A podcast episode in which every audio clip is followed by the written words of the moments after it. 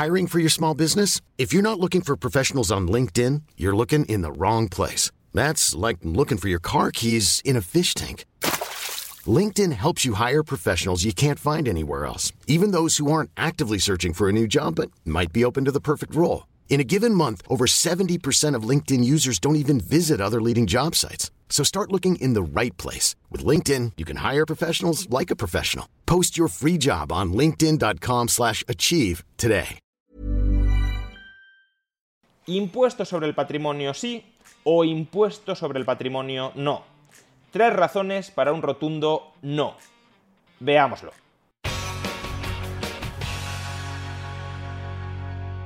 Andalucía será la segunda región de España en suprimir el impuesto sobre el patrimonio y después de este anuncio, gran parte de la izquierda nacional, no toda ella, ahí tenemos la muy honrosa excepción del exministro de Zapatero Miguel Sebastián, que apoya la eliminación del impuesto sobre el patrimonio, pero en general la mayor parte de la izquierda nacional ha salido en tromba a criticar que se elimine este tributo. Sin embargo, existen poderosas razones morales, económicas e institucionales para defender la eliminación del impuesto sobre el patrimonio. Empecemos con las razones morales. En términos generales, las interferencias no consentidas sobre la vida de terceros no son admisibles.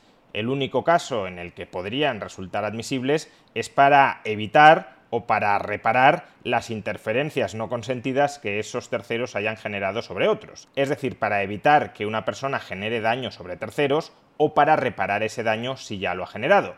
En ese sentido, si uno ha adquirido una propiedad por medios pacíficos, por medios consentidos, si no ha dañado a nadie para acceder a esa propiedad, el mero hecho de ser propietario, ni siquiera de utilizar o no utilizar la propiedad de una determinada manera, sino el mero hecho de ser propietario no debería constituir una justificación que legitime al Estado a fagocitar esa propiedad, a robar esa propiedad.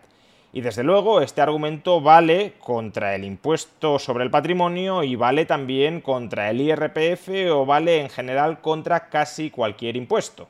De hecho, probablemente valga más para otros impuestos, porque afectan mucho más y a mucha más gente que el impuesto sobre el patrimonio. Tengamos en cuenta que el impuesto sobre el patrimonio solo proporciona el 0,23% de todos los gastos de la Junta de Andalucía, Repito, 0,23%, ni siquiera una cuarta parte del 1%, 0,23%. Este argumento puede ser más aplicable a otros impuestos que afectan a mucha más gente y de manera mucho más gravosa, pero en todo caso también son argumentos morales válidos contra el impuesto sobre el patrimonio. Por tanto, el argumento moral contra el impuesto sobre el patrimonio lo podríamos sintetizar en esta famosa frase de Milton Friedman. Siempre estoy a favor de bajar impuestos, bajo cualquier circunstancia, con cualquier excusa y por cualquier razón. Vayamos ahora en segundo lugar con los argumentos económicos contra el impuesto sobre el patrimonio. En términos generales, también aquí puede haber algunas excepciones en algunos casos, pero en términos generales, los impuestos sobre el consumo son preferibles a los impuestos sobre la renta y los impuestos sobre la renta son preferibles a los impuestos sobre la propiedad el impuesto de patrimonio es un impuesto sobre la propiedad. ¿Por qué razón? Pues hay varias razones. En primer lugar, si queremos grabar los diferenciales de afluencia económica, el mejor indicador que tenemos de esa divergente afluencia económica es el gasto en consumo, no el nivel de renta ni siquiera la propiedad.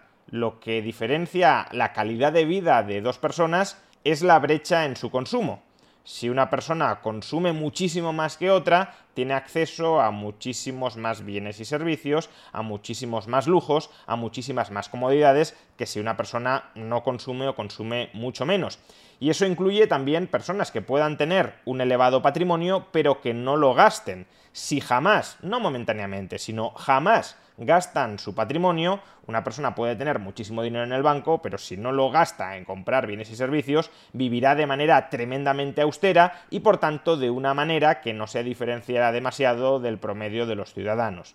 Por tanto, lo primero es que si queremos grabar diferenciales en nivel de vida, Lo que habría que grabar es el consumo con prioridad a la renta y la renta con prioridad sobre el patrimonio.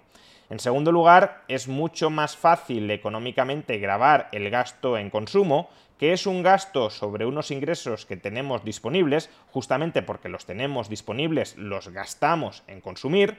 Se podría combinar ese gravamen sobre el gasto en consumo con un mínimo exento, por considerar que hay un mínimo vital de gastos que sí o sí hay que efectuar y que no son disponibles, pero por encima de ese mínimo vital, si consumimos es porque tenemos ingresos y porque podemos hacer disposición de esos ingresos para consumir.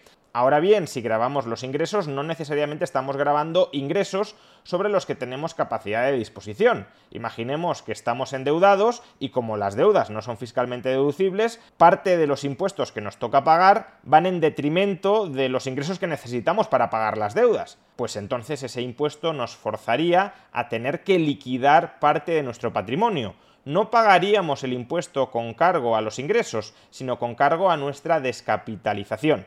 Y lo mismo ocurre con los impuestos sobre la propiedad. Tener propiedades no equivale a tener un flujo de ingresos derivado de esas propiedades. Quizás sí, pero entonces se puede grabar el ingreso o mejor el consumo. Una persona puede tener propiedades y no obtener ningún retorno sobre esas propiedades, de tal manera que si se establece un impuesto sobre el valor de las propiedades, un individuo con propiedades pero sin ingresos que tenga que pagar un impuesto, no podrá pagarlo salvo liquidando las propiedades. Y eso supone una descapitalización no solo del individuo, sino muy probablemente también de la sociedad. Se malvenden activos o se deja de reponer, de amortizar, de reparar activos que uno posee para hacer frente a deudas tributarias. Pero sobre todo el tercer argumento económico para preferir los impuestos al consumo frente a los impuestos sobre la renta y los impuestos sobre la renta frente a los impuestos sobre el patrimonio es que la única magnitud que sin duda no contribuye al crecimiento económico es el gasto sobre el consumo. El crecimiento económico depende de la inversión. Invertimos para acumular capital y con ese capital que acumulamos los trabajadores son capaces de producir más bienes y servicios por hora trabajada. Por tanto, como digo, la clave del crecimiento económico reside en ahorrar. Many of us have those stubborn pounds that seem impossible to lose, no matter how good we eat or how hard we work out. My solution is PlushCare. PlushCare is a leading telehealth provider with doctors who are there for you day and night to partner with you in your weight loss journey. They can prescribe FDA-approved weight loss medications like Wagovi and Zepbound for those who qualify. Plus, they accept most insurance plans. To get started, visit plushcare.com slash weight loss. That's plushcare.com slash weight loss. Quality sleep is essential. That's why the Sleep Number smart bed is designed for your ever-evolving sleep needs. Need a bed that's firmer or softer on either side? helps you sleep at a comfortable temperature? Sleep Number smart beds let you individualize your comfort so you sleep better together. JD Power ranks Sleep Number number 1 in customer satisfaction with mattresses purchased in-store. And now, save 50% on the Sleep Number limited edition smart bed for a limited time. For JD Power 2023 award information, visit jdpower.com/awards. Only at a Sleep Number store or sleepnumber.com. I'm Sandra, and I'm just the professional your small business was looking for. But you didn't hire me because you didn't use LinkedIn jobs. LinkedIn has professionals you can't find anywhere else, including those who aren't actively looking for a new job but might be open to the perfect role, like me. In a given month, over 70% of LinkedIn users don't visit other leading job sites. So if you're not looking on LinkedIn, you'll miss out on great candidates like Sandra. Start hiring professionals like a professional. Post your free job on linkedin.com/achieve today. Invertir y acumular capital. Dentro de la acumulación de capital también incluyo la inversión en innovación, en buscar nuevas técnicas productivas que nos vuelvan más eficientes con un mismo uso de la maquinaria. El gasto en consumo sin duda alguna no contribuye a ahorrar y a invertir, es todo lo contrario. El consumo supone no ahorrar parte de la renta y por tanto los impuestos que recaen sobre el consumo no están dañando la capacidad de crecimiento económico. En cambio, los impuestos que recaen sobre la renta sí pueden dañar esa capacidad de crecimiento económico, porque si parte de la renta grabada iba destinada a ser ahorrada y a ser invertida, menor renta disponible para invertir, es menor acumulación de capital y por tanto menor crecimiento económico. Y por eso mismo los impuestos sobre la propiedad atentan, atacan de raíz contra el crecimiento económico, porque graban el stock de capital resultante de las decisiones pasadas de inversión. Invertimos para acumular capital, para acumular maquinaria, para acumular infraestructuras, para acumular nuevo conocimiento. Invertimos para acumular capital y el impuesto sobre el patrimonio grava el capital acumulado. Y si el capital acumulado es lo que genera crecimiento económico, grabar el capital acumulado lo que hace es socavar las bases de ese crecimiento económico. Cuidado, no estoy diciendo que la supresión del impuesto sobre el patrimonio en Andalucía vaya a suponer ahora una revolución en el crecimiento económico de la región. No es así porque se trataba de un impuesto cuantitativamente pequeño. Recordemos que únicamente proporciona el 0,23% de todo el gasto anual de la Junta de Andalucía. Por tanto, algo cuantitativamente pequeño no puede tener unos efectos gigantescos. Sin embargo, en el margen sí es un impuesto negativo para el crecimiento económico, de modo que precisamente porque proporciona ingresos tan reducidos, no tiene ningún sentido mantenerlo en pie. Y en tercer lugar, y por último, los argumentos institucionales en contra del impuesto sobre el patrimonio. Desde un punto de vista institucional, uno puede ser partidario, como lo soy yo, de la máxima descentralización institucional posible. Otras personas son partidarias de la máxima centralización institucional posible. Y en ocasiones estos enfoques prescriben recomendaciones distintas. Por ejemplo, en materia del impuesto sobre sociedades, la centralización política conduce a una armonización del impuesto sobre sociedades que puede llevar a algunos países como Irlanda a tener que incrementar ese impuesto. A mí la centralización política no me gusta y prefiero desde luego la descentralización institucional, es decir, que cada unidad de población más o menos compacta, con una cierta unidad administrativa, tenga competencias sobre, en este caso, la fiscalidad. Sin embargo, en el caso del impuesto sobre patrimonio, se da la feliz coincidencia de que tanto si uno es partidario, como lo soy yo, de la máxima descentralización política posible, como si uno es partidario de la máxima centralización política posible, en ambos casos la conclusión es idéntica. Hay que suprimir en Andalucía o en Madrid el impuesto sobre el patrimonio. Desde una perspectiva descentralizadora como la mía, si una región autónoma, como es en este caso Andalucía, decide suprimir un impuesto, tanto mejor. Hace uso de su autonomía para tomar una decisión fiscal, que además es una decisión fiscal que la diferencia de otras regiones de España. Hay otras regiones de España, la mayoría todavía, que mantienen el impuesto sobre el patrimonio.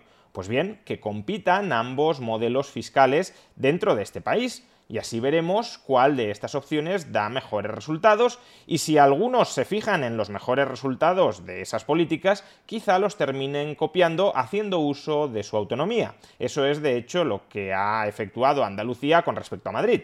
Madrid suprimió en primer lugar el impuesto sobre el patrimonio, ha funcionado bien, o el gobierno andaluz considera que ha funcionado bien e importa esa política. Pues bien, que florezcan nuevas flores dentro de la arquitectura fiscal descentralizada de España.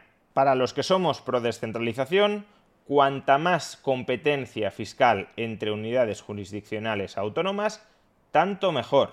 Si aquellos que apuestan por los impuestos altos como vía para la prosperidad de sus ciudadanos tienen razón, pues esas regiones con impuestos altos terminarán prosperando, terminarán ofreciendo una sociedad más cohesionada, con mejores servicios públicos, una sociedad donde incluso los ricos querrán vivir aún pagando más impuestos y en cambio las regiones con impuestos bajos, con servicios públicos deteriorados, con conflictividad social, serán regiones en las que nadie quiera vivir. Pues bien, si eso es así, que compitan ambos modelos y veamos los resultados. Estamos encantados de plantear la cuestión en esos términos. Pero es que además, en este caso, aun cuando uno sea partidario de la centralización política y de la consiguiente armonización fiscal, en este caso concreto, en el caso del impuesto sobre el patrimonio, la receta es la misma, eliminar el impuesto sobre el patrimonio. ¿Por qué razón? Pues porque prácticamente en ningún país europeo existe el impuesto sobre el patrimonio.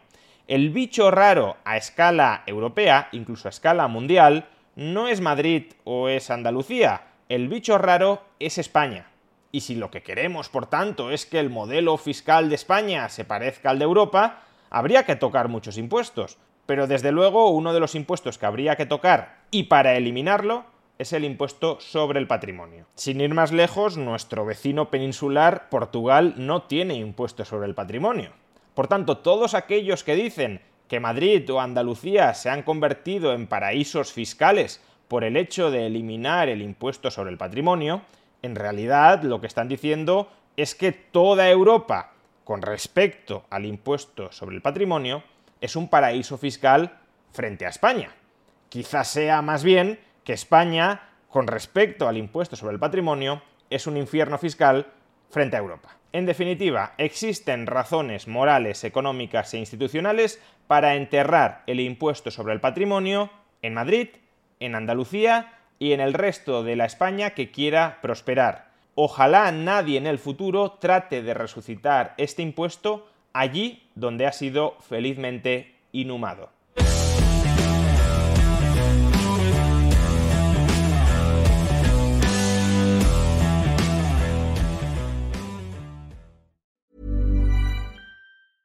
Ever catch yourself eating the same flavorless dinner three days in a row? Dreaming of something better? Well, HelloFresh is your guilt-free dream come true, baby. It's me, Kiki Palmer. Let's wake up those taste buds with hot, juicy pecan-crusted chicken or garlic butter shrimp scampi. Mm. Hello Fresh. Stop dreaming of all the delicious possibilities and dig in at HelloFresh.com. Let's get this dinner party started.